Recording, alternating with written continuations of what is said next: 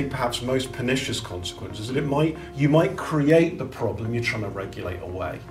A critical point to this discussion about why the CMA is uh, probably, I think, still even post the Commission blocking um, booking e you know, the, the most feared merger control authority on the planet, at least from the vantage of Silicon Valley, is actually because there's very little recourse if the CMA gets it wrong.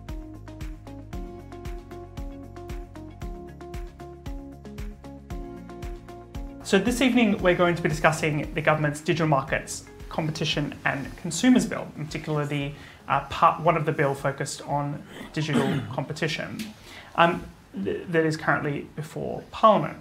Uh, so the bill tries to achieve uh, addressing some alleged anti-competitive practices um, and is seen by its proponents as a long overdue set of powers to address excessive market power uh, amongst some of the largest technology companies on the planet. Uh, there are concerns, however, uh, raised by the IEA and the ICLE's recent report, Digital Overload, that this uh, comes with risks as well as potential rewards, particularly when thinking about issues like uh, excessive discretionary power to regulators, um, accountability for arm's length bodies, uh, for investment into the UK economy, for innovation, uh, for product change. Um, and admittedly, some of these issues, since the time we wrote our um, briefing on the topic had been uh, addressed, at least to some extent, by the government's amendments. But there's still, I think, some quite fundamental, tricky core questions to answer. Mm-hmm. Um, so I'm looking forward to getting into a discussion with our panelists today. So each panelist is going to give uh, an introduction of around five to seven minutes. Um, I'll, I'll, time them and uh, make sure they don't go too far over. Uh, and then uh, we'll have the opportunity, I'll ask them some questions and then I'll, I'll go to you, the audience, and we have a roving mic available. Um, so our first speaker this evening is Stephen Hammond, MP, who's uh, been serving as a Member of Parliament for Wimbledon since 2005. Uh, he served in ministerial roles, roles in transport and health and social care departments, and he's also a member of the Regulatory Reform Group, um, a new group of parliamentarians that are seeking to promote regulatory accountability and have taken a special interest in the digital markets bill. Stephen. Uh, Matthew, thank you, and uh, thank you for inviting me to say a few words this evening. Uh, the topic of our discussion is Does the Digital Markets Bill threaten Britain's economy? I think that uh, what I wanted to start with was just reminding everybody what the title of the bill says. It says it's to provide for regulation of digital markets, provide provision about competition, and make provisions relating to the protection of the consumer. And I, as you rightly pointed out, pretend, proponents of the bill say we have, adapt, we have an adapting digital market moving very quickly, and therefore we need to adapt and modify regulation to the changing market conditions to address competition and protection of the uh, consumer. And proponents of regulation all too often ex- say exactly the same thing, which is that regulation is necessary because oh, this is the only way we can protect the consumer it has very little to say about a number of other important topics that I want to mention in a moment. But implicitly, some of the time, what, what is also being said is that the consumer isn't capable of making logical choices and that the consumer um, can't protect themselves. And I think that quite often that is at the basis of regulation. And in my quote to support um, digital overload, you know, what I made the point was that this is a significant increase in regulatory power without any proper accountability. And I have no doubt we're going to get into some of the minutiae of the bill in a moment. But it seems to me that actually the question and behind the question tonight is over the last 10 years, but certainly since 2016, the increase of power of the regulator, the regulators and of regulatory power without proper analysis of the benefit to wealth creation, consumer benefit, accountability has become completely widespread. I sat on the Financial Services and Markets Bill, and actually, at the core tenant of that, and of all the amendments that myself and several other backbenchers put down, was actually trying to make the regulators in financial services accountable in some way, shape, or form at its very basic giving a report to Parliament, but actually trying to define its powers. And as John Penrose said at the report stage uh, last week, it is not that we want to trash standards or protection of the consumer if that is necessary. But what the government should be keen is on better, not more regulation, and to ensure that we have some analysis, which all too often isn't there, of economic benefit versus economic cost. Is it actually re- uh, providing the requirements for competition properly, and is it doing so in an efficient way? And I think the other noticeable trend uh, we see in the regulatory space at the moment is the contention, and this again was writ large during the Financial Services Markets Bill, and dare I say, I think behind the Com- uh, Competition and Markets Authority, is a is a, is the implicit contention by some regulators uh, when there is the challenge of accountability put to them that actually you the politicians aren't really competent to do this. You know, you don't have the resource to do this and you're not really competent. And that it's hidden behind the argument that you are trying to interfere in our independence and our operational independence. And I do think that, at its very basic, that is a real threat to, to markets, to wealth creation. And particularly as conservative politicians, we should be uh, fighting back against that. And I think it's worth considering the bill in the basis of the first principles of regulation. Um, when you want to introduce a new piece of regulation, surely the first thing you should ask yourself is why? Is it really needed? And what is it actually going to do? And shouldn't you ch- challenge sometimes the uh, accepted wisdom that is in front of you? The accepted wisdom is that although we're in a highly dynamic digital market, there are really only two great global players or three great global players, and they must restrict competition. Well, in economic theory, of course, that may well, you know, there may well be some element of that. But if you have monopoly or monopsonistic positions, um, it would depend on the barriers to entry, but also depend on the fast moving of technology. Uh, and therefore, the technology that may give you power at one moment may not give you power in, in, in the next moment. And I think that the key key purpose of all regulation, certainly in bills like this, is were we were we actually uh, was there clear purpose to what we were doing, and to some element you would say the protection of consumer, but how far should you take that? I also think certainty. Uh, it is. Uh, I was just discussing beforehand that obviously Rishi Sunak has been having today an investment summit, and we've had announcements from Microsoft in particular about investment. But investment comes from the certainty of government's positions and the certainty of regulatory. Uh, and one of those certainties comes from the scope of rights, powers, and obligations that are placed on the regulator. To be clear, and surely one of the key problems with this bill, when you certainly wrote your digital overload, was that was not true. It would appear that the DMU initially had almost untrammeled powers with no real definition of how they were going to be operated. And I think the third principle, which again, this bill is still uncertain of, although is better post the report stage, is transparency. The principle should be that if you give regulator powers, not only should they be accountable, but they should be able to show their methodology in how they make decisions against any defined criteria put to them.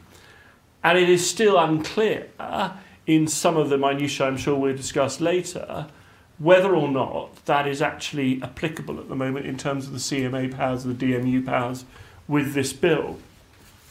The regulated, it should be a basic principle that the regulated should be able to see, I think, uh, and that is also not clear. I mean, I've already touched on accountability, but surely it must be fundamental in a democracy and in a thriving capitalist free market economy that if we put in place as Parliament, if we initiate and we legislate for regulation, it must therefore be beholden upon us to make sure that those bodies are accountable to us, to a sponsoring department, or to some independent audit process. And again, we have the makings of that accountability, but I'm still not clear that it's actually uh, they're visible and likely to operate in a satisfactory, satisfactory way. Uh, I'm, I'm also clear, and, and this is why I want to make these basic remarks at the beginning, is that this bill typifies quite a lot of what happens in other bills in terms of regulation. And one of the key reports of the Regulatory Reform Group is that if you look across broadly our economy, it is and, and it is all too often true that that point about who is holding the regulator to account and whether they have the power, enough powers to do so is not widely evident. Um, I think there are a huge number of other concerns we will go into about this bill at the moment, but the, I think it, you know, to, to find three more. Um, one, it appears to me that big is always bad. It seems to be a basic tenet. It seems to be that there's little acceptance that the vibrancy of the technology and digital markets means that some of the regulation you're trying to take to put place in this bill could be outdated in six months' time. Uh, it's also clear to me that the argument sometimes that capitalism drives out competition as much as it drives it in is an argument we should challenge quite a lot. I think the government amendments made this bill considerably better last week, um, but I think we need a wider discussion on what is the balance of regulation and how that affects wealth creation in our economy. Well, thank you very much for those uh, opening remarks. Um, our second speaker is uh, Dirk Auer, who's the uh, Director of Competition Policy um, at the International Centre for Law and Economics, where he oversees the centre's work on competition antitrust issues, not, not only in the UK but also the US and Europe. And he's also um, come in from uh, back and forth from Brussels today to, to be here with us, so we, we share that very much. Um, on the sideline, he's a, also an adjunct professor who teaches courses on law and economics, um, and he is the co author of that report we've been talking about, the Digital Overload report. Dirk, over to you. Thanks. Thank you very much for inviting me. So I guess I look at this bill very much as an outsider, um, as a European, sort of looking at what the UK is doing. Um, and so I guess that's sort of where my remarks will be coming from. I want to make two points basically. The first is what do I think are the core features of the DMCC and sort of what, what should we make about those features? So I think if you, the best way to understand what the DMCC is doing relative to other competition regulations, be they competition law or say the DMA in Europe, is to understand the, the distinction between rules and standards. So there's long been this discussion in legal circles of, well, what's the best way to regulate? Should you just have black, you know, black or white rules that are very easy to understand for firms? Or should you have standards that are much more flexible and that give you know, plaintiffs or regulators more leeway to adapt the, the law to new situations? I think if you look at the DMCC, it falls very much on the standards end of the spectrum, at least as far as digital competition regulations are concerned. It gives a lot of flexibility, especially in its initial form, it gave a lot of flexibility to the CMA there's nothing inherently wrong with that. Right? There's, no, there's no reason to believe that rules or standards are inherently better. However, if you want a standards based model to work, you need to give courts the opportunity to craft the rules on a case by case basis. Otherwise, you're just giving the regulator a blank check. So I think the, the DMCC sort of made what I, what I think is a very reasonable choice, saying we're going to be more flexible than the DMA. We're not going to have this um, extremely narrow list of prohibitions. We're going to have something broader. Um, and we'll let the CMA um, craft rules. That's fine. But, but it seems that in the process, something got lost, which is creating accountability uh, for CMA decisions. And the way, the, the place where I think um, the accountability is most sorely missing is when it comes to um, the review of decisions and uh, the decision to submit those to judicial review rather than for merits review. Um, I think that's really a problem when we look at um, at a law that's in you know in a very dynamic environment that's um, you, you know that's that's putting forward obligations that are new and that haven't been applied previously to firms, and so we don't know exactly how they will play out. So, so I think that's what makes the, the DMCC specific. The question then is, well, what what should we make of it? Is that a problem, or why is it a problem? And I think the the problem comes from one simple thing, which is many of the obligations that the DMCC would be sort of mobilized to create have important trade offs. So if we look at things like opening app stores to competition, if we look at something like creating messaging interoperability, or if we look at self preferencing, so these are sort of free, what would become free sort of key pillars of enforcement, they have important trade offs right? Opening up an app store to competition, on the one hand, it may reduce fees for users, but on the other hand, it opens up um, possibilities for nefarious actors and it could compromise data security. Much of the same can be said about messaging interoperability. I mean, on the one hand, I think many people would welcome the opportunity for WhatsApp to inter- interoperate with iMessage. But of course, they would only agree to that to the extent that they think that their messages are safe and that's not necessarily the case. And then if you look at something like self preferencing and you say, well, in tomorrow's world, when I use Google search, I won't automatically have Google Maps as the location service associated with a search engine. I'll be able to choose. Um, that may be desirable in some respect, but on the other hand, it will mean that it's harder for, say, the search engine and the map service to interoperate, to sort of function together. It, it may prevent some synergies there. So if you have these trade-offs, it becomes really important to ensure that the regulator has the right incentives to achieve the appropriate balance. And again, that is going to be quite difficult, or it, it, it's not, it's less likely to happen if the regulator's decisions, if they're not subjected to um, a meaningful um, review on the back end.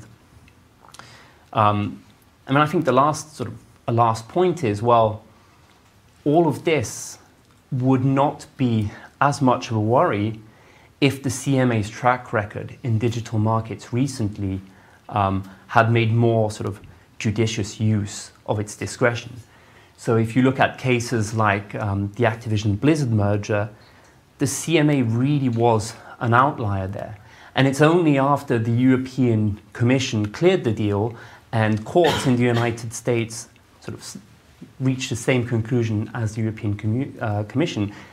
And then, sort of with Microsoft submitting a new remedy package, it's only at that point in time that the CMA finally cleared the deal, even though at the end of the day it seems to be, at least if you look at what other regulators thought about it, a relatively uncontroversial deal. So I think if you look at that track record, it doesn't, at least me, it doesn't fill me with confidence as to how um, the CMA will use its discretion. So um, yeah, I think the, the recent amendments go in the right direction, and that I agree. Uh, thank you very much. Um, so our next uh, introductory speaker is Verity Egerton-Doyle, who is uh, the counsel with Linklaters, London Antitrust and Foreign Investment Group. She's also co-head of the UK technology sector team at Linklaters.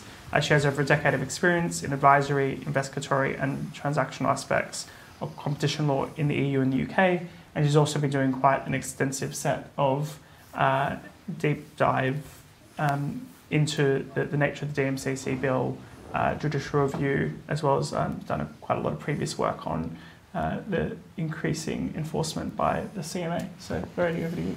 Thanks.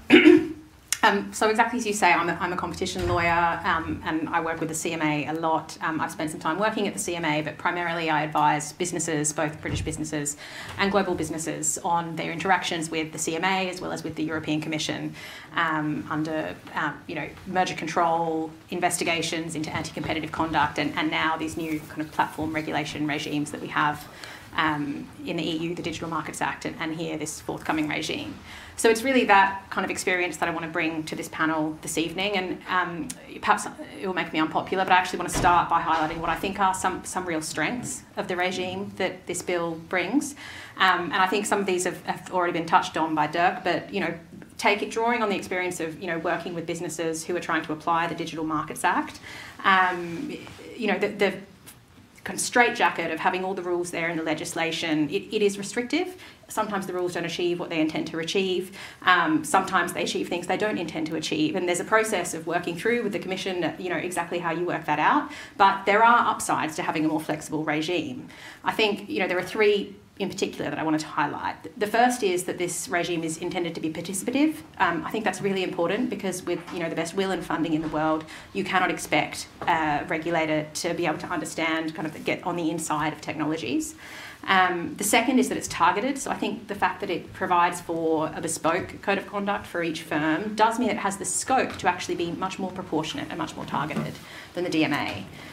Um, and thirdly, the kind of flexibility of being able to adapt to technology as it evolves. You know, un- under the Digital Markets Act, um, generative AI isn't covered because it just you know, kind of wasn't a thing when the text was settled. Um, and now the Commission is kind of scrambling to try and look at AI through adjacent services like search and so on.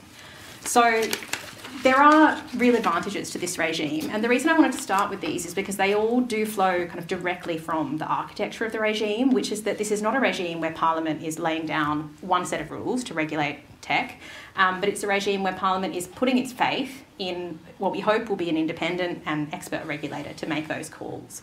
But critically, you know, what rules are applied, to whom, how, that is entirely a matter for the DMU. So the DMU is essentially acting as, you know, legislator, prosecutor, judge, and executioner. And I think actually administered well, the regime has scope to be world leading in, in all the right ways. It can be targeted and proportionate and it can support investment in the UK.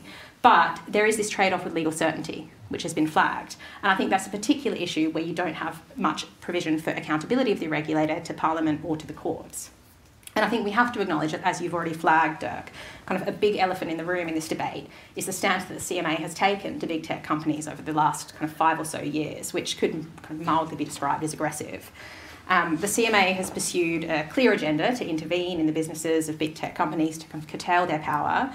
And we've seen this most prominently through merge control. And the issue is that, frankly, even for those of us who spend you know, our whole lives following the CMA's merger control practice, it has been hard over the last five years to project, predict exactly where that intervention is going to strike and where it's not. And that's under the merger regime, which sets out a much clearer legal test than what is there under this regime.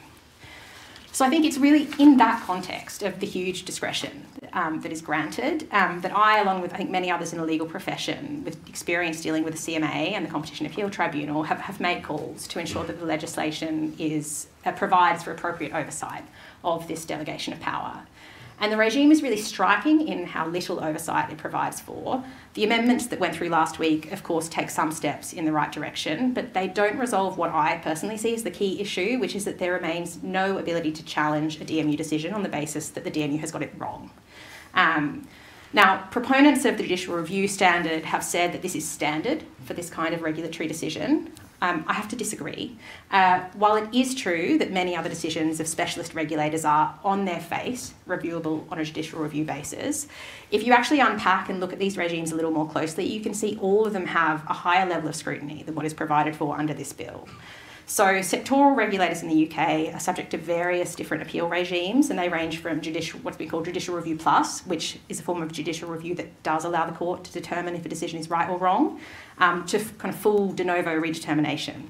But the critical thing is in each case, the second decision maker is independent of the first.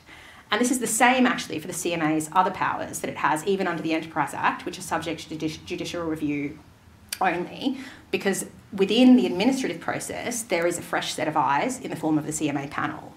So businesses can expect to have kind of two sets of eyes on every decision, looking at whether that decision is right or wrong for all other comparable regulatory regimes, and that is not the case here. It's notably absent.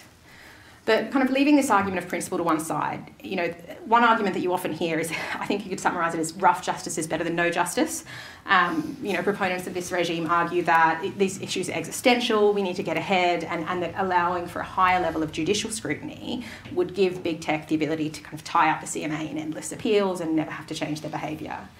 And I have to say, for, from my vantage um, and my experience on CMA matters, I just don't think this is true for a few reasons.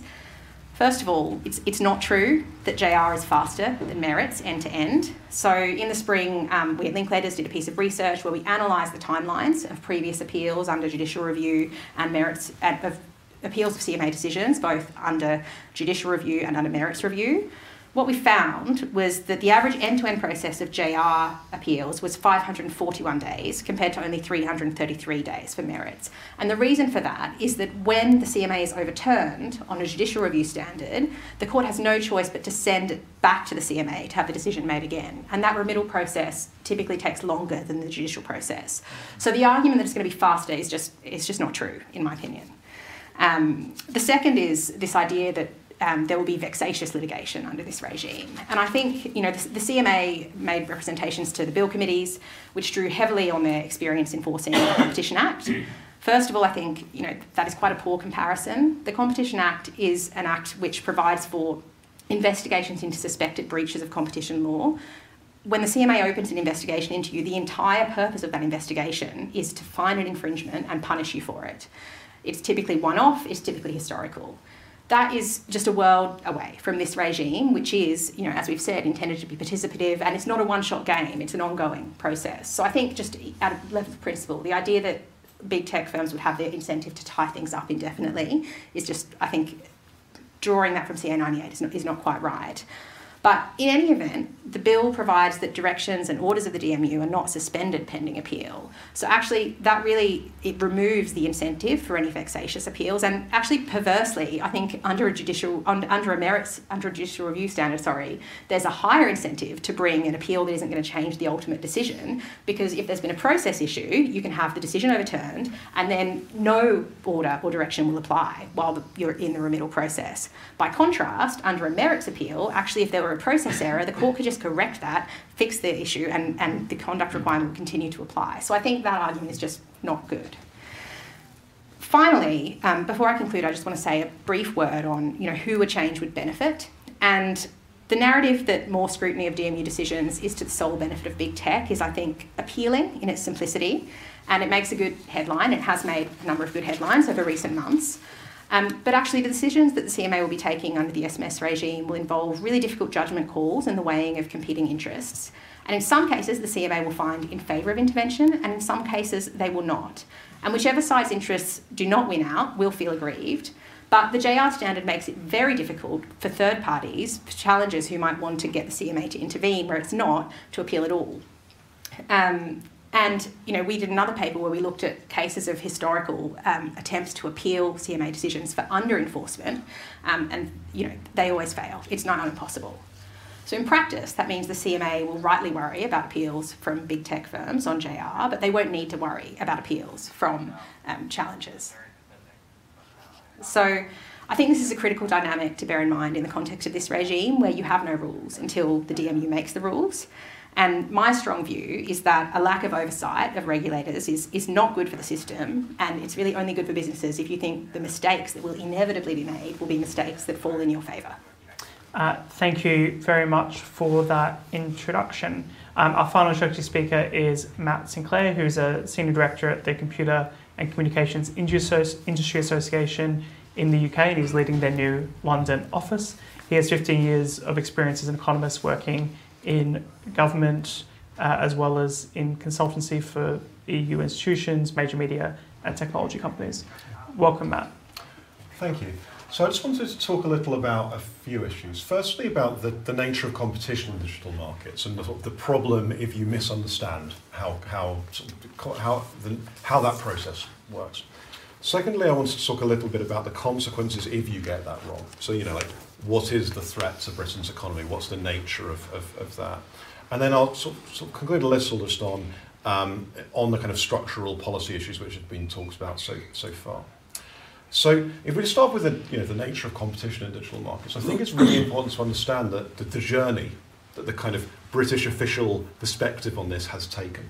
It really is only a few years ago that you had both regulators, so you know, the Competition and Markets Authority and ministers, making clear and making clear to our to our partners um, in Europe and further abroad that we needed to be really careful about premature regulation uh, in digital markets, that their fast-moving nature, their complexity, emphasized the risks of regulatory over, over intervention uh, or, or, premature uh, regulation that it might ossify digital, digital markets.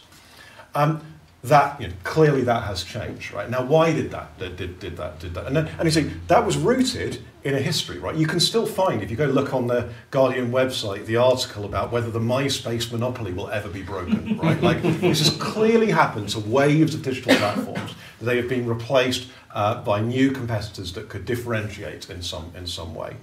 But the argument essentially was, well, that used to happen, right, when these markets were immature. Then they matured and they became these kind of settled almost utilities. Um, I think you, that kind of moment maybe crystallized around the Furman reports. That's this crucial official report commissioned by the Treasury, which I think everyone kind of sees as sort of the genesis point for the, for the regulatory, for, for, for DMCC. And it's important to say what's happened since Furman. Right, okay, what have we learned? Well, A, we've learned that it is possible to crash two of the markets I think people would have most named as having matured, having really strong network effects, having tips, right? Digital advertising and social media both get crashed simultaneously by TikTok, right?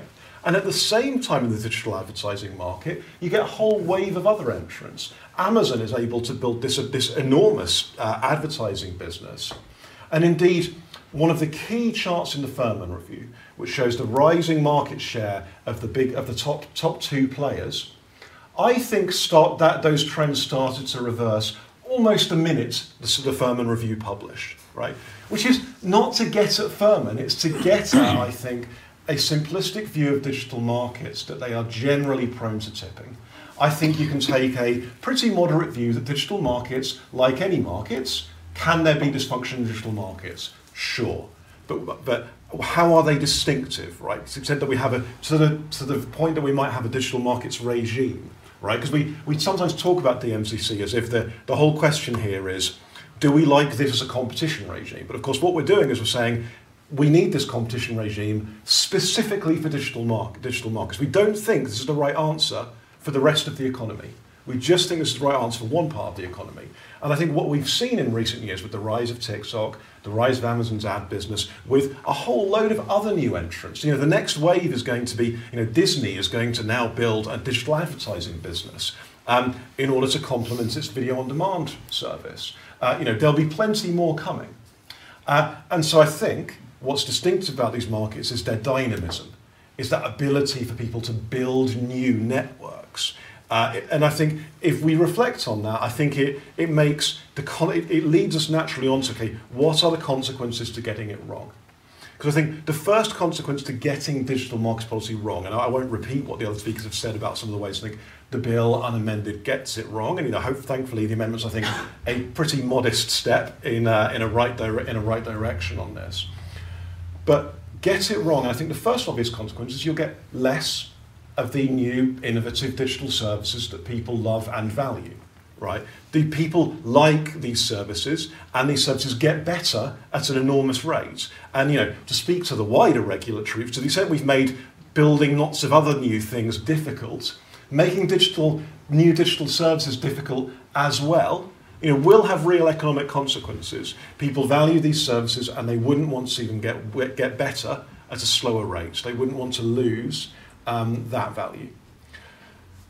Now, of course, secondly would be investment. Now, the, invest, the link to investment obviously um, isn't direct. Right? I think we can be open about that, right? Like, like you're not regulated by DMC based on whether you invest in the in the UK. Just the same as you know, Microsoft or Activision owning a game studio in Birmingham doesn't affect whether they are subject to merger regulation. But I think we do need to be realistic that if the UK becomes a less attractive and over time a less sophisticated um, consumer digital market, this will no longer be the natural place to build those services, right? If this becomes a riskier and riskier market to do business, we should not expect that we have some God-given right that these services will get built here. And that you know there is enormous investment in building them here, whether it's you know cutting edge AI, you know whether it's all kinds of commercial services offered in Britain and globally. They're built here by British businesses and by global companies that have invest have invested here. But I think the third and I think perhaps most pernicious consequence is that it might you might create the problem you're trying to regulate away. And I think this is the really critical one from an IEA perspective, is that if you make it harder to build new digital networks, because you're concerned if you build a digital network, you'll get clubbed over the head um, uh, if, if, if it's successful, or if just because you've made the process more complicated, now if you want to build a new digital service, you've got to negotiate it with the CMA. You can't just go ahead right? And all of those, you know, these are any any business, right? Is is at some level of bureaucracy, right? And you if you empower all of the people who want to stop new service new new services by having this big regulatory sword of Damocles out there, that will have consequences. That will have costs. And if if Britain, if it's then harder to build new digital networks, then all of a sudden you've got this greater risk that uh, you have a real market power problem on your hands. Because no longer can some other no longer if if one digital platform sort of starts to lose its edge do other digital platforms come in to take their lunch? And I think that's where some of the specific measures become really concerning. Because if you start to come in and, and specifically attack the ability to say well I'm strong in market X and I can use some of those strengths to build a really exciting service in market Y which is a classic thing that CMA has been signalled in DMCC, is going to be attacked because that's seen as leveraging market, market power. What you're actually doing is killing the basis that's been used to build new digital services. Right? A lot of the examples I mentioned earlier, like Amazon's ad business, for example, is very clearly starting from Amazon's e-commerce business. It's not something that Amazon just creates from scratch.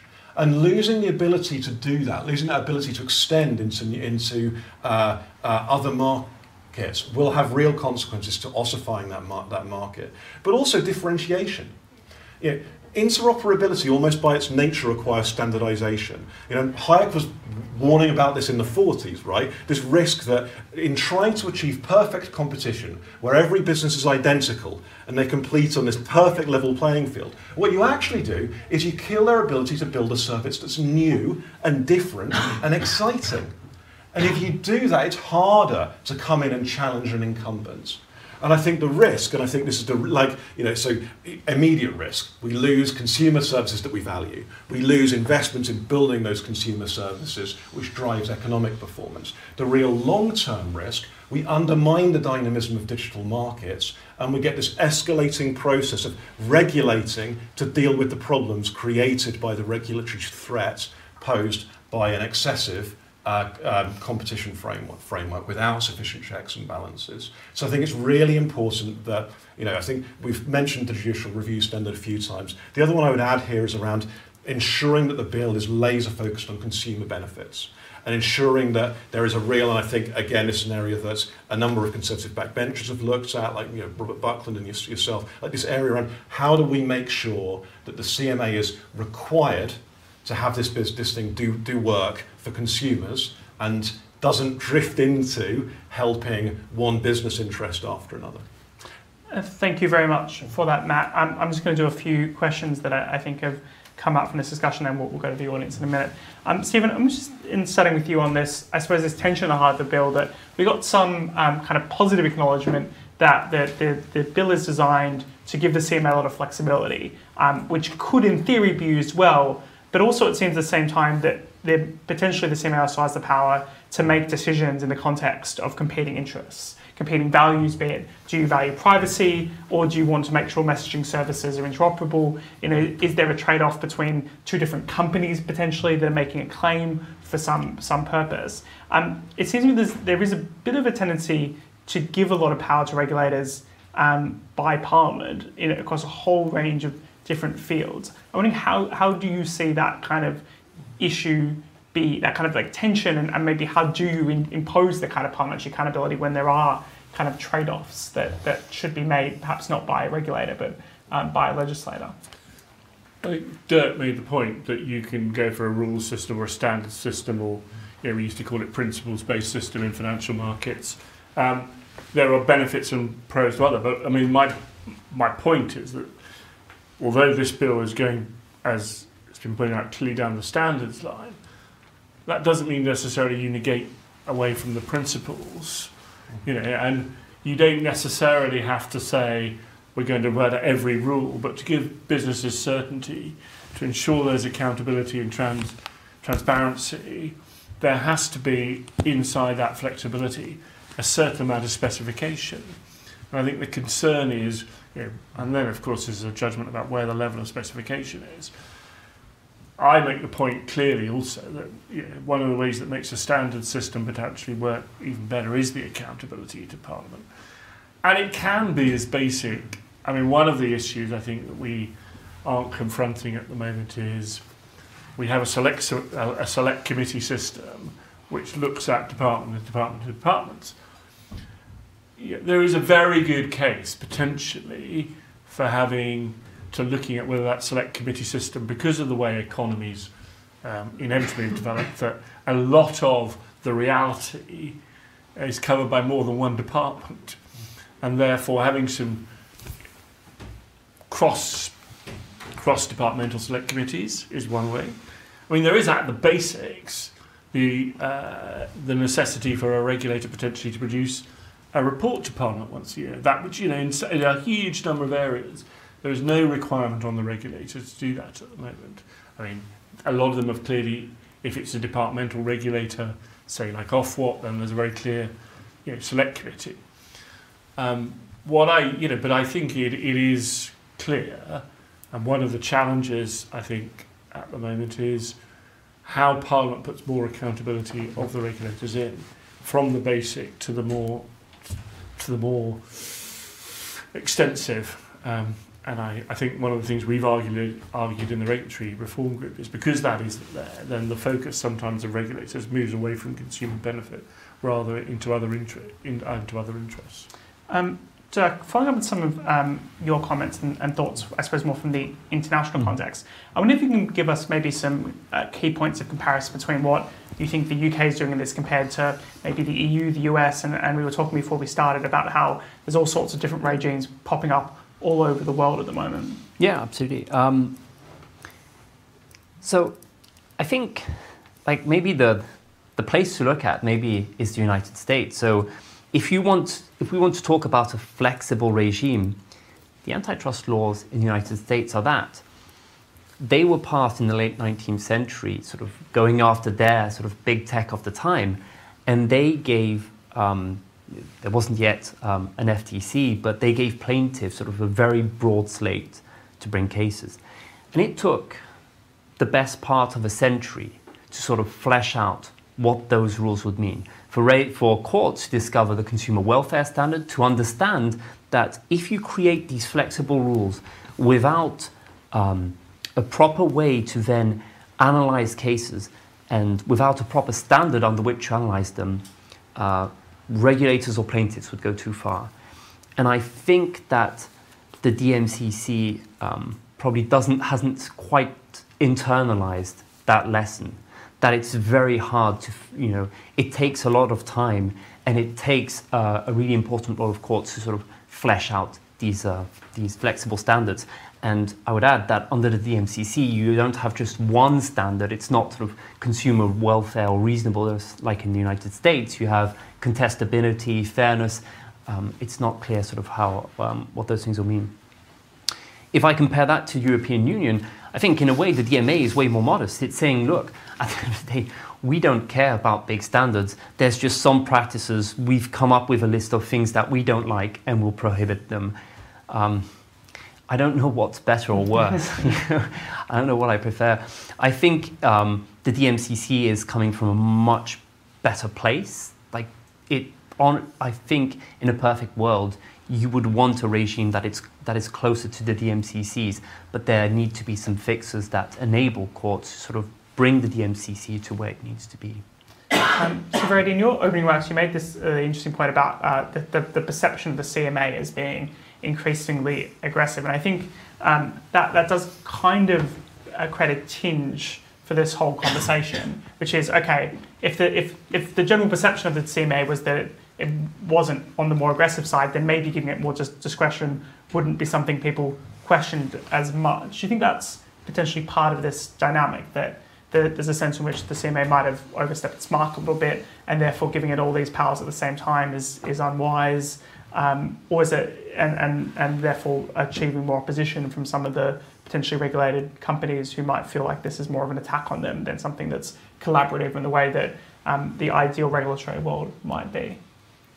I mean, yes and no. So I think first of all, for for any any business, frankly, but especially for I think big tech businesses that have been through an in-depth CMA merger review process, it, it's a big transition then to the kind of think about moving from what, what really feels like a very kind of hostile and adversarial process in, into something that's more participative. I, I think there is an element of that.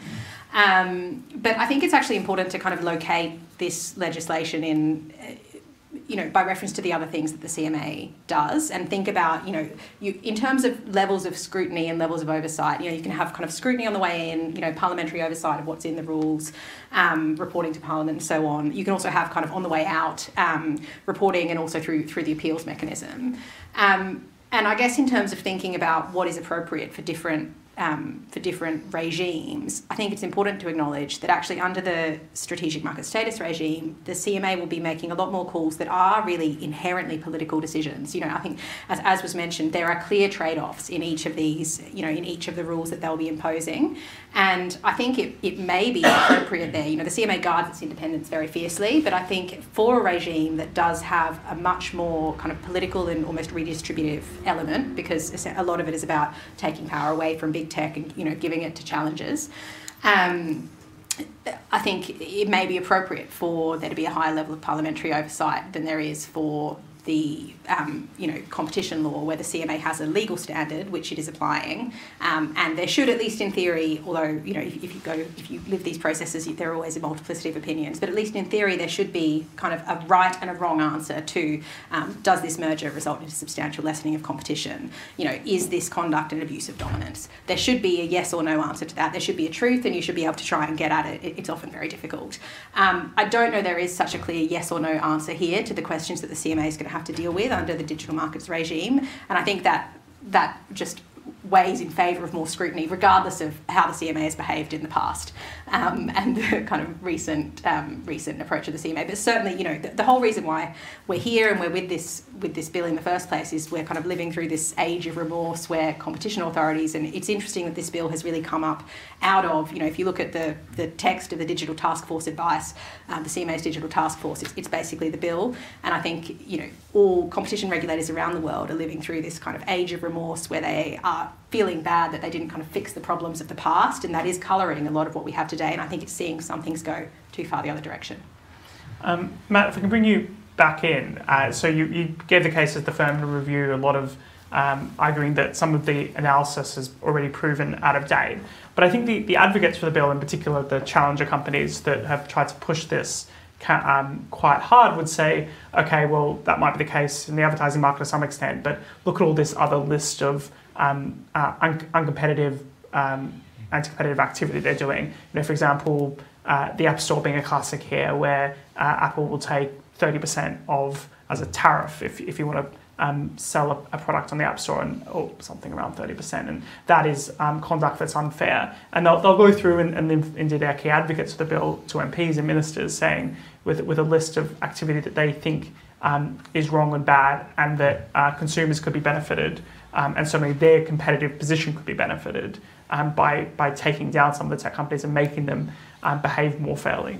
Yeah, yeah absolutely. And like, it's important to say, I don't think the case should be that there can never be dysfunction in digital, digital markets, right? The, um, I think that the goal, the question should be like, what is your regulatory goal, right? Is your regulatory goal, we need to step in with sort of uh, as much ambition as we can, as fast as we can, because I think that you, there's, the, I think a lot of people would like a regulatory regime that moves faster, but you need to kind of distinguish between two kinds of fast, right? Like one is I'm going to you know, be genuinely fleet of foot and I'm going to kind of run through this sort of in an agile way through this forest, and the other way is I'm just going to run at this forest, and every so often I'll hit a tree, right? and I think that you know, so if this bill had been been supposed, imagine the world where this bill is, we're going to create the DMU, we're going to fund it, and we're going to um, uh, give it the kind of new analytical tools it needs because it is addressing new and more complex markets, uh, multi-sided markets, which will be quite difficult, different to some of the areas it's had to address before. I just don't think there's a lot of controversy, and I think a lot of tech is great. You know, the, the, it is a, can be a problem for them engaging with pe- with regulators that, that understandably struggle to address their, their, their markets. But I think instead, of you're saying, okay, the way we're going to get to speed is by you know reducing uh, the extent to which incorrect decisions can be appealed, or by reducing the, the, the analysis required on consumer benefits, I think you, then you're in like let's run through the woods and hit the trees every so often world. And I think that that's so, in terms of, sort of the specific market practice you're looking at, I think we need to remember that the, that this that's multiple models exist in these digital platform markets. So if you look at app stores are a, good, are a great example, right? There are multiple answers out there. Um, some uh, are more have a tighter integration between um, the device and the and, and the app store. Some have a looser uh, integration between the device and the app and the app store. And there is a really important process of market discovery about which of those is best. And there are reasons for consumers to prefer one or the other. Now, you might need to, for competition policy reasons, step in and say there is a right answer, right? Like you may get to that point, but you should be doing that as warily as possible because you're removing and you know so, so and, and uh, you know this may happen we don't know if this obviously we don't know if anything will happen at the DMCC it's the nature of the bill right? Like it will depend on what the CMA does. But certainly that's something that's been done by elsewhere is to insist you shall not integrate your app store and your your phone.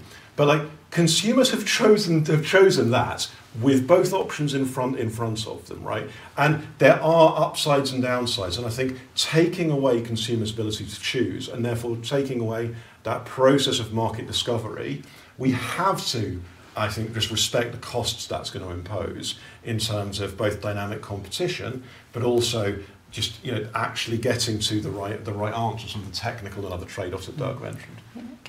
Did you want to quickly add something? Yeah, just I mean, I think I think the, the those two approaches. we'll, we'll come to you, questions from the audience in a second. So that you mentioned, uh, I mean, it's interesting because I think the issue is you see both from the CMA. So the CMA's uh, you know initial report on its AI, um, on its foundational models um, review is actually very much what we want to do is guide markets in the right direction. We don't want to intervene unless it's necessary. You know, we have humility about why about these being nascent markets that we don't fully understand. And then uh, you know, on the other hand, in some of the kind of merger enforcement, you kind of see the absolute other end.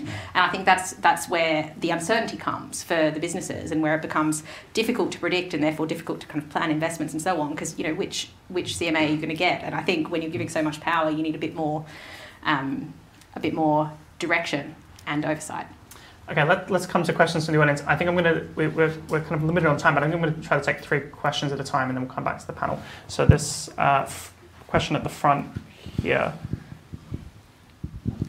And if you say your name and uh, any affiliation. Yeah, sure. Th- thanks, Matthew. Uh, my name's Shane Frith. Um, I'm the founder of a tech startup called Wona. And listening to this, I, I, want to ask the panel about the, the question that's posed in the title here Does the Digital Markets Bill threaten Britain's economy? Because listening to some of what's been said today and combine that with the recent online harms bill, it, it doesn't reinforce my hey, set up your company in the UK versus set it up elsewhere, particularly the US. And I, I think we've got to ask the question why is there no major tech company like Facebook and Google and so forth that set up in Europe? You know, they've all set up in the United States, and just the um, based on probability, uh, there should have been something over on this side of the Atlantic, and it just hasn't happened. And it's a cultural thing. And look, as a small startup, we don't go live until next month. Um, I'm sure we're not going to be subject to the regulators you know, next week. But my investors do look at this because we compare it with we look at people raising money in the States and they seem to have a far easier time than we do here. And it's because investors invest in a company like mine, there's a good chance I'll fall flat on my face next month and it won't work. They invest because they want to know that if we're successful, we can be huge. And the message tends to be here in the UK and in the EU that there's a ceiling you're going to get to before they're going to turn around and say, well, look, you're dominating the market. Because, quite frankly, I want to dominate the market. and everything I'm hearing here says move to the States. Um, I'll take another question. Uh, just a gentleman behind you. Good evening. It's uh, Fred de Fossard from the Legatum Institute. Verity and Stephen's points about accountability and parliamentary oversight got me thinking about what might happen and what you, the panel, might think happen in the House of Lords when the bill gets there from next week. Uh, usually, the House of Lords hate executive overreach. The Delegated Powers and Regulatory Reform Committee wrote repeated reports during the pandemic of government by diktat accusing the executive of uh, essentially using the House of Commons like an elected dictatorship. Yet, when it comes to this bill, which has huge Henry VIII powers, massive flexibility and discretion for the regulator, there hasn't been much of a peep of dissent out of the House of Lords so far, and the One Select Committee even saying the JR standard has to be protected at all costs and the CMA is fully marvellous. Um, do you think this is the what, what do you think is going to happen? Do you think the Lords will finally find some um, uh, issues with the bill, or will it be waved through with little scrutiny, much as it did in the Commons until your intervention at report stage? Uh, and was there a gentleman over here on the left side of the room? Hello, Tom Smith from Geradin Partners. I'm a competition lawyer, a bit like Verity. Um, I just wanted to ask the panel do we really think that over enforcement is the biggest risk here? Um, we talked, uh, Dirk obviously man- mentioned the Microsoft Activision case, which is a very good example of something that seemed very painful. Um, but it was cleared in the end. And then we have other cases such as Broadcom VMware this year that the UK cleared. Brussels have imposed all these conduct remedies, and other, other regulators around the world made mischief over that too. You have a merger from Booking.com this year, cleared in London, not in Brussels again. Amazon iRobot, cleared in London, still going through phase two in Brussels. So I'm not sure it's that clear a, uh, a story that the CMA is the aggressive person and everyone else is not. Um, the other difference, as, as was rightly pointed out, the DMA in Brussels has a list of do's and don'ts, whereas in the UK, the CMA can't really do, can't do anything at all unless it proves its case, goes through whatever appeals we end up with, and, and gets there. So, do they do the panel think over enforcement is the most likely thing here, or will it actually uh, very little enforcement happen? Why don't we come back to the panel? Um, Stephen, do you want to come in first, maybe? And I know you have to leave relatively soon on this point about where it's going in, in the House of Lords by, by your assessment. What is the next kind of parliamentary st- stage on this? My best guess is that the House of Lords will be a lot more muted, as you say, on this particular than others. I suspect it will uh, revolve around full merits versus JR if you look at the arguments the Labour Party were bringing forward in their amendments. Um, I think that is probably going to be the issue. And the issue around proportionality and when that can be used as a test would appear to be, to me, the things that are going to happen in the House of Lords uh, in terms of their challenge back on, on this bill more, more than anything else at the moment. It feels that way. Um, to the gentleman, Mr. Frith, um, we need to keep finding ways to make sure you invest in the UK. And one of the um, one of the issues, you know, to the point, I, I'm not a lawyer, so I'm uh, nor am I an expert in the CMA, as I've proved this evening. I'm, I'm much more about financial regulation than this sort of regulation. Um, but the key, the point I've been trying to make is that actually we must ensure that there is not only a regime that's flexible, but it's certain. So you know that. So one of the reasons you'll have your investors is at least they'll know what the structure of the regime is, which is um, been a, I think a, has been a problem, and we've seen that happen just recently in another area of the economy, which has caused some disruption, I think, and some major problems. Uh, Verity? Yeah, I mean, on, on, on that, taking that point first, I think, you know, as I said at the top, that there's the potential for this regime to be really world leading and in the right ways. And I think there's, you know, with a regime like this, there will be an uncomfortable period where you don't quite know where it's going to go. And I think in that period, that's where the kind of appeals and being able to set, you know, being able to get the regulator overturned if they get it wrong is so important. I mean, my hope is if this comes to a good place that you know over, over time we see you know if you see the CMA behaving reasonably you see these codes of conduct operating well and proportionately actually it will, it will look like a good model. But there's you know there is going to be an uncomfortable period and that's where being able to overturn the regulator if they get it wrong is so critical. Um, the other point just picking up on your point Tom that I want to come in on is you know is the CMA really such an aggressor? Um, I think a critical point to this discussion about why the CMA is uh, probably, I think, still even post the Commission blocking um, booking e you know, the, the most feared merger control authority on the planet, at least from the vantage of Silicon Valley, is actually because there's very little recourse if the CMA gets it wrong, if the CMA makes a decision you don't like. Now, you know, the Microsoft case is kind of truly exceptional in, in many ways, but in general, if you look at the track record of appeals of CMA merger decisions, on, which are on judicial review basis, um, first of all, the CMA has only been overturned on irration, you know, irrationality once. Um, that was in JD Sports Footasylum and it was the case was remitted to the CMA. They went back, and the CMA made the same decision again to prohibit the merger again. I mean, the CMA's been overturned a bunch more times on. Um, on other, other kind of more procedure, I mean, irrationality is the closest to merits that you really get in judicial review. CMA's been overturned a bunch of times on procedural decisions. What happens is it's remitted, you go back, and the CMA makes the same decision again. So you have this painful process of being prohibited twice. Um, and so I think that that reason, the, the lack of you know ability to challenge CMA merger decisions is the reason why the CMA is the most feared authority on the planet in Silicon Valley. Um, and I think that you know you have the risk of the same thing here. Uh, Jack, I'm wondering if that comparative point again is is the perception of the, the CMA that we've put out here accurate mm-hmm. in your view? Um, so I think I think it was it was a really good question from Tom. Like, is, you know, will we get over enforcement or under enforcement? And I think in a way, probably focusing on the CMA alone is probably a mistake because I, I think actually Tom, Tom the, the point Tom makes is well, well, you, you don't make it for the same reason, but but you you have to look at the at the question globally. And if you have the CMA blocking one deal here, Brussels blocking another deal there, I think what cumulatively is happening is we're creating an environment where tech companies are more and more becoming sort of um, their comparative advantage becomes regulatory compliance on a global scale, not just being good at engineering new products. I think that's sort of the big risk. The question then on over enforcement, under enforcement, I don't know if we're over or under enforcing. I think that what we want to make sure is that the rules that we pass, that we have a feedback mechanism in them to know whether we're over enforcing or under enforcing. I think the great for me, maybe, maybe this is my point of view, but I think that if I look at antitrust or competition law, what I like about that regime is I see cases, parties bring evidence, and if the evidence is compelling, the plaintiff wins the day, or if the plaintiff, plaintiff's evidence is compelling, they win the day. If not, they don't.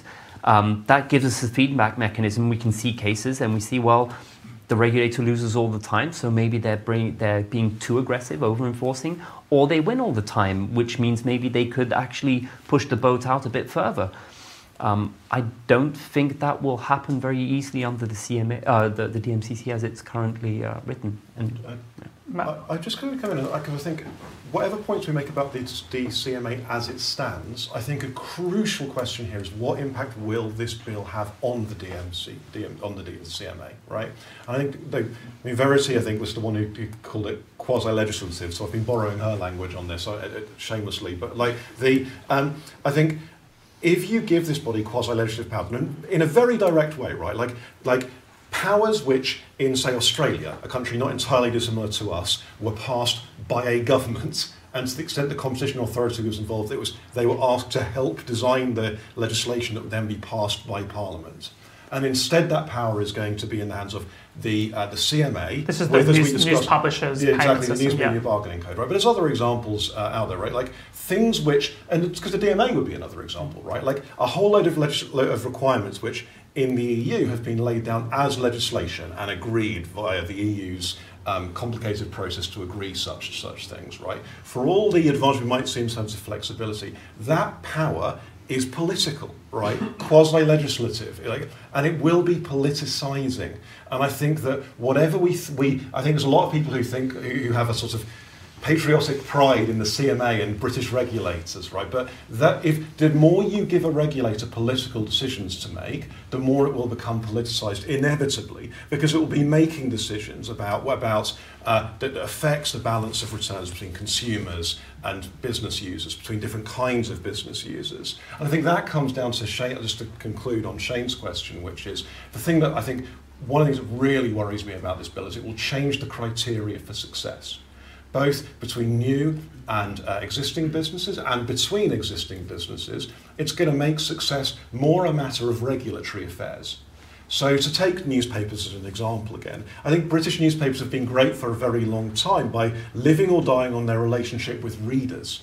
If instead they live or die based on their relationship with the Competition and Markets Authority, I think it's just really profoundly troubling about the kind of economy you start to create. We're going to make regulatory affairs companies uh, and you know, that may be inevitable in some sectors, right? If you've got a natural monopoly, that might be very hard to avoid. But doing that, for to come back to my self-fulfilling prophecy point, creating that because you've, you've, you've, you've impaired this process of dynamic competition, I think has real consequences. And I think we need to take that seriously um, because you go down this world where whether your business succeeds or not comes down to its CMA review, its, its, its engagement with the CMA um, uh, not its ability to thrive in the market.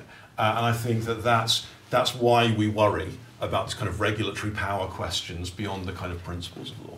So there's a, there's a few more questions in the audience, but Stephen, I, I, if you needed to leave at, at any time, quarter um, past, at quarter past, probably five more minutes with you. Um, excellent. Um, just uh, there's these three questions here on the. Um, Thank you very much. My question's sort of twofold. One is perhaps aimed more at the lawyers on the panel which is, I mean, you know, I have a deep dislike of the way the Sherman Act has operated, including the fact it was originally designed to be incredibly narrow, and the judges, perhaps relevant to the last question, ran with it and defined it incredibly narrowly. But how, I don't quite see how having judicial review would solve the problems of this act, because you're creating all these different, very vague principles like fairness Aren't you essentially just replacing assessment by a random regulator to a random regulator and a random judge? Surely you have to have a more tightly defined set of requirements for judicial review to be anything other than the like COVID inquiry. We have a judge doing it. It doesn't magically make it a different process. The political one, which is perhaps for the more to the you know, the campaign from the MP, is what explains this. Like there's been this huge talk about how the CMA has got massively more aggressive, how there's been a huge shift away from sort of 80s style neoliberal market system over the last few years. What like I thought Matt was very good at sort of describing the history of it, but where's it come from? Do you have any theories as to what's going on that explains it hasn't been a change of government or anything? So what explains this radical shift in the British system from being clearly more free market and less interventionist to the EU to arguably being more so? Uh, just next to yeah. Hello, Andrew Lilico from Europe Economics.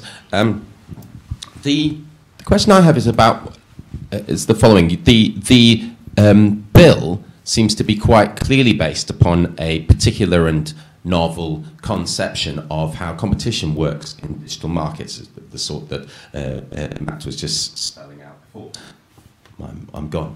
I know, I'm back. Um, the, now, I wondered to what extent you might think that that would be expected to and have to, in principle, influence the way in which the CMA responded to the, uh, to the powers that it had.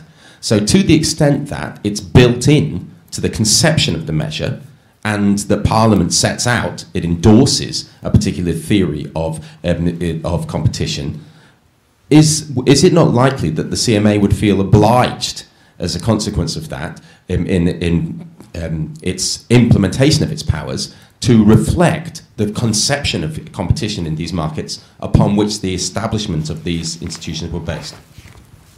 Uh, and the gentleman next to you again.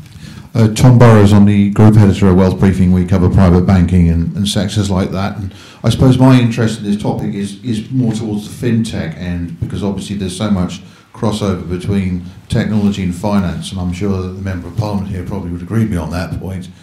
From a banking and sort of financial services point of view, the thing that occurs to me is that is there not any kind of risk of with this what appears to be almost like a sort of precautionary principle that's worked with how these this organisation may operate that what, you could also end up with another problem, which is a form of regulatory capture, and I hardly need to sort of spell it out to the IEA. You sort of wrote the book on it, almost literally on this problem. But how much of a risk is there that, that eventually the industry sort of almost ends up using the whatever entity is that's in, given all this power to sort of raise the sort of the barriers to entry and, and, and sort of create a kind of moat, as it were, around itself, which might be obviously damaging to the, the UK in, in the broader sense.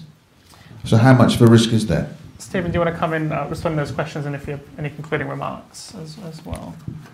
I think the, the the political point you're raising you know, is fascinating. Is when did when did that mindset change? You know, between 2010 and 2016, um, there was the initially one in one out regime and one in two out regime, and to a certain extent, that did place discipline on ministers when you were bringing forward. I mean, I sat in regulatory committee. The slight worry, of course, was that you got rid of the, you brought in, you know, something that affected the digital world of today, and you took out the 1890 Donkey Act. and you think I'm joking? Um, you know, that did happen, and several. So you know, it wasn't working as well as it should. But the pressure on um, parliamentary scrutiny and accountability without that being there and also looking at efficiency, I think you can. Some of the pressures we're seeing now and some of the, the pushback um, from myself and other colleagues about why Parliament needs to be more involved in accountability is coming from the fact that that regime died and was never replaced by anything, and therefore we then had a re- we then had regimes which um, have allowed you know, greater power to regulators. Um, we have, I think, forgotten in a number of areas the benefits of what privatisation brought and therefore over regulation of some of those industries without remembering what we what we took into practice. Now I know privatisation, you know, 40 years ago that process started, but we shouldn't forget the dynamism, the dynamic, the dynamic impact, uh, impact that had on the British economy, and we shouldn't forget you know, the deadening influence of the state trying to dictate how it runs businesses, and or the state trying via competition authorities to direct which businesses succeed and which shouldn't. And that I think is the other the other point in sort of slightly leads into the, the gentleman's point about fintech. If you set up if you set up levels that are too high to enter, or you take the view, and it comes back to one of the points I was making earlier, there has there is in the financial services world now um, no almost no concept of caveat emptor. And one of the problems, particularly, is saying that you can't you the British the British public are not capable of understanding particular types of instruments or vehicles they may want to invest in, and therefore you know you you the public can't invest in that. The consequence of that is boiler houses in, in Nicosia set up well, suitability is a big problem. FCA loves it. Yeah. There is a real issue about, you know, I mean, we're straying into a different area, but there's a real issue about whether the FCA should regulate wholesale and retail markets and the different competencies that requires and the different impact. And that's a, that's a continuingly live, live debate. Stephen, we better better let you go, but I also want to give uh, everyone else an opportunity to turn Apologies. to these questions. No, that, that's okay. You've you've got parliamentary duties call, so we uh, very much appreciate you taking the time out um, to, to be with us.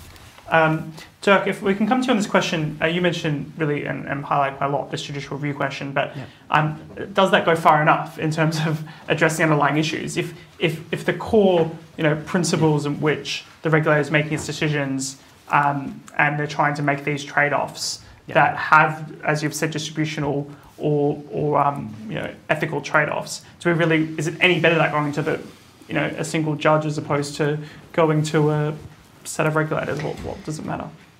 Yeah, I mean, it's not. There's no guarantee that, that even that would uh, would work. So I think the the Sherman Act point is is good, where when the Sherman Act was passed, people didn't understand consumer welfare like we understand it today. We didn't have modern microeconomics.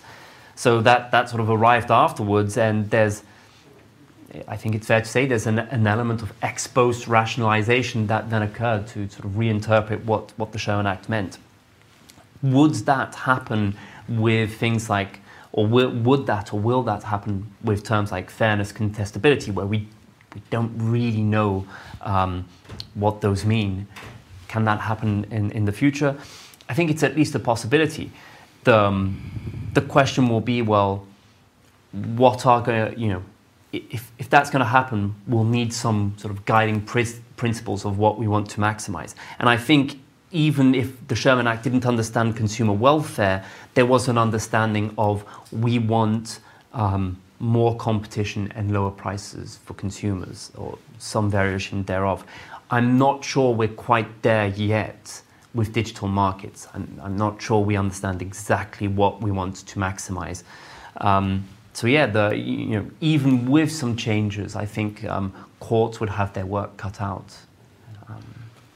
Matt, I'm just going to say, like, just to start with uh, that kind of governance kind of apologies, I'll answer the lawyer question, and then I'll answer your, the question I was supposed to answer. But I, I think it's just a point to bear in. Competition authorities, as it stands now, have an absolutely enormous potential scope, right? Like, that is not going to be kind of created with this bill. Like, indeed, I think there's not it's not obvious to me there's a lot of things that the CMA can do with this kind of legislation which in theory, in principle, after a you know market study, it couldn't do now, right? Like so, so competition authorities have always, and even to extent this does expand those, have always been entrusted with enormous power. Um, that's why they tend to have a lot of process around that power to limit how it's used, and also why uh, every effort is made to ensure that power is exercised in the interests of the general consumer interest and not parochial business interests. Uh, and so that's why I think I do think we shouldn't just focus on uh, you know on judicial review versus merits review. I think the uh, how the evidence framework and how consumer benefits are integrated into that I think is the other crucial part of the story here. Uh, while in, in principles everything the CMA does you know should be out there to, to serve consumers having it properly baked into the framework matters, uh, ensuring that when people appeal, that they uh, that that they can. Uh, at every stage, point to, for example, uh, countervailing benefits, which might uh, justify a particular, you know, market pra- practice. At the moment, that can only be done in by this. You know, there was this risk that it can only be done by this slightly wonky. You must intentionally break your conduct requirements, and then you will later come back and appeal to countervailing benefits and hope that you that, that, that the court buys that which was just you know an obviously impossible thing for any risk averse corporation to do um, I think having that, you know, sort of improving things around there are really important for exactly the reason you're talking about. That that you know, uh, just having a better review standard on a, a fundamentally broken process wouldn't get get us there. Uh, in terms of why it's happened, I think there's really two reasons. One is I think to some extent politics understandably lags the market. Uh, you know, I think that um, what I hope is that we don't bake a kind of problematic competition policy in before people kind of really um, sort of think seriously. You know, if you if it didn't alter your view of how digital markets work a little, what you know, if you start from this view of like, hard tipping and you know network effects, and then TikTok happened, it kind of has to mean that you think again about how powerful that might be, or Amazon's ad business, or any other countless one of countless examples. Um, I think the other reason that I think is important is that a lot of businesses are dealing with problems, actually, I think more connected to an excess of competition, but just generally through transformation in, dig- in digital markets. If all of a sudden, instead of consuming a certain media property, I might, you know, go play Fortnite or I might go watch TikTok videos or whatever it might be, that can create real problems if you've got an a, a established media media business, and those problems might have real social, um, democratic, even you know, concerns, you know, consequences. But that's not a problem of an absence of competition. It's in many ways a problem of too much competition, but it leads people to kind of have, I think, a bit of a kind of closest, of influential people, a bit of a closest stick to hand solution. Competition policy is a weapon I can use in this circumstance. I am feeling aggrieved in terms of my market position. Therefore, I'm going to look for competition policy to satisfy me. And I think there's a real risk that they do that under this regime, and I think it has in part led to the reassessment that's kind of created this regime. Brad, if come back, bring you back in. I, I'm particularly interested your thoughts on that question about is um, removing and, and or going from ju- judicial review to full merit review enough if you're still just then expecting the courts to make these distributional decisions? Yeah, I mean, I, I think that's a really good point, and I think that's probably this, you know, one of the strongest arguments in favour of maintaining a um, judicial review standard. That you know these decisions are kind of inherently political, but I think that there are fixes that we could put into the regime that would, would fix that problem. And I mean, b- before getting into those, I want to say, first of all, you know, what is the probability of the CMA getting these things wrong? I think it's really high. So if you look at, um, I mean, first of all, there's the kind of Sherman Act point. We've got, you know, if you take, um, we don't have such a long history in the UK as there is under the Sherman Act of, you know, interpreting the Sherman Act, but we have a long history of interpreting competition law um, and, you know, a, a sense of how it should go and, and still um, the authority does make errors. Um, we, we don't have anything like that here, obviously. They're starting from a blank slate. Um, but then there's additionally a timing pressure imposed on the CMA because there's a you know there's a nine month um, timeline for making a designation decision. The pro competition intervention process is only nine months. Now, actually, the pro competition intervention process is one where there is a legal standard in there, which has you know where we have a series of case law determining it, which is you know what is an adverse effect on competition. Um, but where the CMA makes that decision otherwise, it's typically it well it's after a market investigation, which runs for at least eighteen months, if not two years, and typically follows a market study, which runs for a year. So you're thinking these decisions that would take the CMA three years to make. Um, now the CMA is being asked to make them in nine months. And so I think the, the probability of the CMA making actual errors and therefore there being a need for a standard of appeal that does allow the court to say that was wrong, I think there's a high probability of that. But then, you know, coming to your point of, you know, is, is an unelected judge better than an unelected um, regulator? I, I think maybe just to conclude with two really practical suggestions. I mean, one is I think there's scope for further specification within the bill itself about what it is specifically that the CMA has to prove. So the amendments that went through last week saw some improvements there, but I think there's scope to improve the wording of the bill, you know, to be clear about what evidence the C, you know the standard to which the CMA would have to have evidence in order to impose a conduct requirement or find a breach of that requirement to impose a pro competition intervention. Um, the second is because these are inherently political, I think it really would, uh, I think there really is a good sense in having the, whatever political oversight there will be of this bill actually formalised. So that the political oversight is not informal, kind of backroom you know, impossible to predict, um, but there's a formal mechanism for it. So if you look at, for example, the National Security and Investment Act, you know, that that is a regime where, you know, th- there is rightly a lot of discretion because it deals with national security issues, but there is a process for an annual report and there's a process for accountability to Parliament, and there's nothing kind of formal. I mean, there was a proposal for that um, put forward by John Penrose, I think, but there is nothing formal in the regime at the moment. And I think actually because these are political, you know, it, it is different to the other decisions the CMA is taking, and the political oversight should be transparent rather than being um, hidden. So we have a few, just a few minutes left. I'm going to take a few final questions though. Um, here at the front. Thank you. My name is Sveta Dranowska. I work with Humanitarian Strategies. Um, I have a question mostly for Verity, but maybe the other speakers. Um, on the one hand, I hear a lot of arguments that um, the CMA needs more time to take decisions, but also there were other arguments made that um, businesses in the UK, especially for investment, need legal certainty.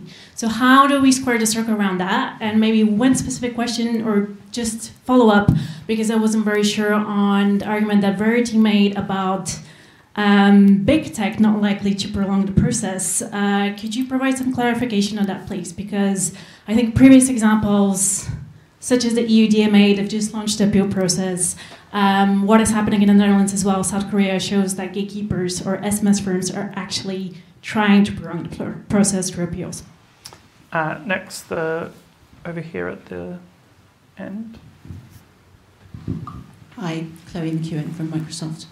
Um, we've been having this conversation against the backdrop that we haven't articulated, which is uh, Brexit has happened.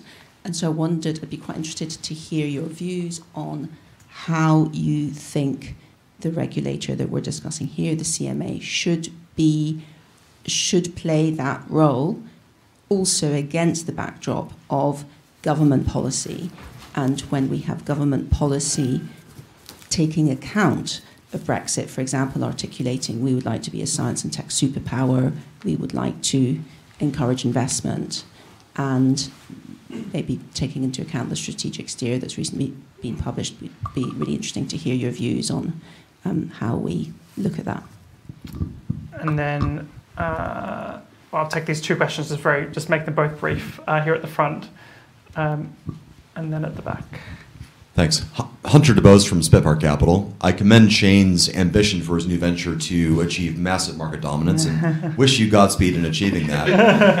However, um, I think circumstances are very different when a foreign state actor can use the market dominance of a digital uh, provider, for example, as seems to be the case with TikTok and the Chinese government. Um, and I'm curious if the panel can comment on what safeguards and mechanisms are in the, the bill right now to prevent that sort of thing. And just at the back.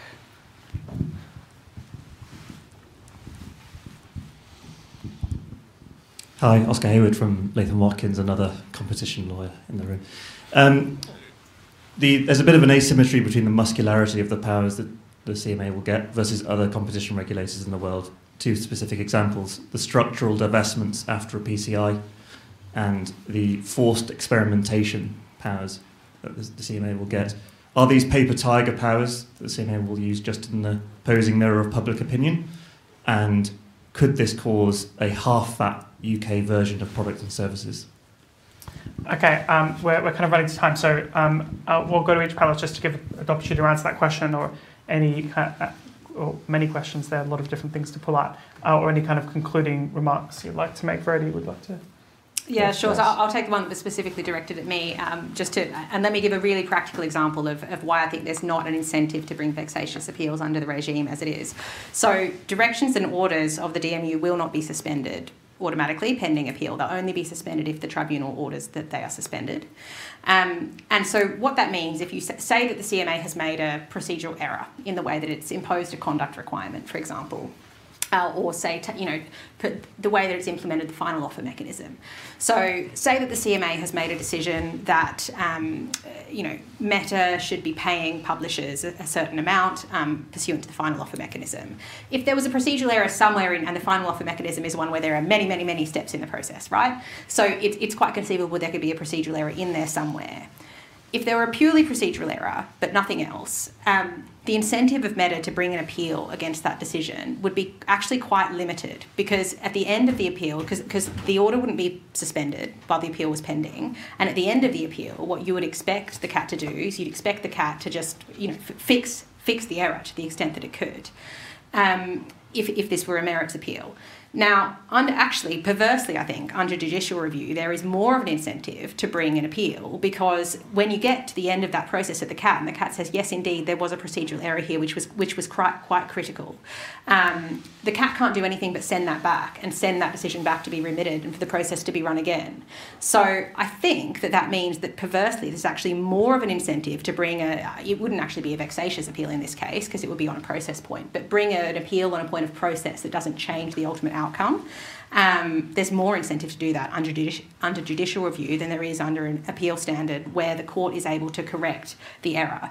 Um, so, I mean, just to give one final point, you know, there's a case that I've been involved in um, which is a you know, pharmaceutical excessive pricing case, where the president of the CAT says in the judgment very clearly We've identified an error that the CMA has made. Were this an appeal on judicial review, there is no doubt that the CMA's decision would be done and we would have to send it back to be remitted. But this is not an appeal on judicial review. This is an appeal on the merits, and therefore I'm the CAT. As press, as the CAT, we can we have the evidence to fix this decision and we can fix it.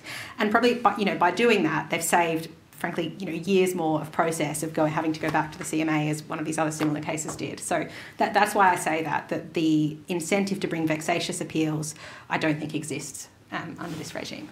Matt, do you want to come in on, on those questions? of- just if you'd couple- like to do the Brexit one, we almost Yeah. got through a whole evening without speaking No, about I won't, Brexit. I won't, I won't do all of that. I'd say just a couple of things on the international point. I want to just address the question about some of the other sort of elements in the bill. So on the international point, I think there's two kind of concerns. One is clearly there's been this imperative, um, which is I think in part driven the kind of haste for, for this bill, to sort of a, a race to define digital digital reg, reg, regula, regulation. And I don't think that's coming from nowhere, right? Like, if a regulation is kind of proportionate, effective, defines the rules of the road, getting there first could be a source of comparative, comparative adva- ad- advantage, right? Here we're talking about a very different setting, where A, we're not going to be first, right? The DMA is going to beat the, the, the UK, UK there. And B, there's hugely potential to get it wrong. And so I do think there's a world where you where the right question for the UK now is not how do we win the win the race to just be first, but how do we get to a regime which, in its execution, other countries will look at and say this seems proportionate and effective and worthy of emula- emulation. Because I think the more that it looks extractive, and I think this come on. So I think the second concern internationally is to the extent that we've got these kind of quasi-legislative distributional cha- decisions being made in the UK, these decisions may have international consequences, right? They may offend the EU, they may offend the US, they may offend whoever else, right? And the extent are being made by governments and ministers, they have an ability to balance because, you know, like at times it might be it's important to do something that upsets the EU or upsets the, the US. But that's a political decision. Those are trade offs which properly belong with ministers, with parliament. And I think there is a real concern that sort of a couple of years from now, you've got the CMA doing something which seems unreasonable in, in, internationally, and there is just not going to be a lot of course to, for, for, to correct that. Um, there just isn't going to, that structure isn't going to isn't going to be there. Uh, and just quickly on, on sort of forced sort of forced experimentation, I it does worry me that the kind of accelerated processes this has been through in, par, in, in Parliament and the nature of the parliamentary debate to some extent has meant the that some of the issues we talked a lot about today, unfortunately, like, like you know, for, they're, they're important issues like the uh, judicial review versus merits review, has kind of sucked the air out of the room on some of those issues. Because, yeah, look, I think it should be troubling that the CMA is going to be able to step in here and say, you must change your service in order to kind of test out potential interventions or, you know, learn more about, about the service. And I think it's, very, it's going to be very concerning for companies being regulated because, of course, if those experiments lead to things going wrong, they, I think they're going to be very concerned. They're going to be the ones who, who take the blame. Um, and so, yeah, absolutely, there are some details in this bill which, you know, look, fingers crossed the Lords can have a look at as this moves forwards. Um, which so far, unfortunately, you know, we, we, everyone's sort of had to focus on these big ticket debates over, you know, checks and balances essentially in the regime. Um, I think you could say the same for some of the consumer law changes here, where like no, you know, sort of unite the sort of news media industry and the tech industry in concern. Uh, some of the changes to consumer law, but they have kind of flown under the under the radar because of this this big picture debate. Um, so yeah, absolutely. Yeah, I think there is a need for wider scrutiny to come back to the title of the things with the economy. Jeff? Yeah, I just wanted to make two quick points on the vexatious appeals idea. I think there's a little bit of a, um, a fallacy in, in the way sometimes this, um, this argument has been portrayed. It's been portrayed as well, when firms appeal, it's basically going against the interests of consumers. If they push back against the regulator, it means that consumers are going to lose because, of course, the regulator is doing what's in the best interest of consumers. I think that that's not the right way to look at the problem. Sometimes the regulator will be correct, and an appeal will, um, you know, could could go against the interests of consumers. But the opposite could equally well be true. The regulator th- makes the wrong decisions, and firms ultimately appeal, and that is in the interest of consumers. Um, the second point, which uh, Verity raises, which I think is really important, is that here appeals won't suspend uh, the decision. So I don't think firms have much incentive to appeal other than they think that the regulator you know, made the wrong decision, and so they are going to push back against that. And sort of, if you agree with my first point, that could be very good for consumers.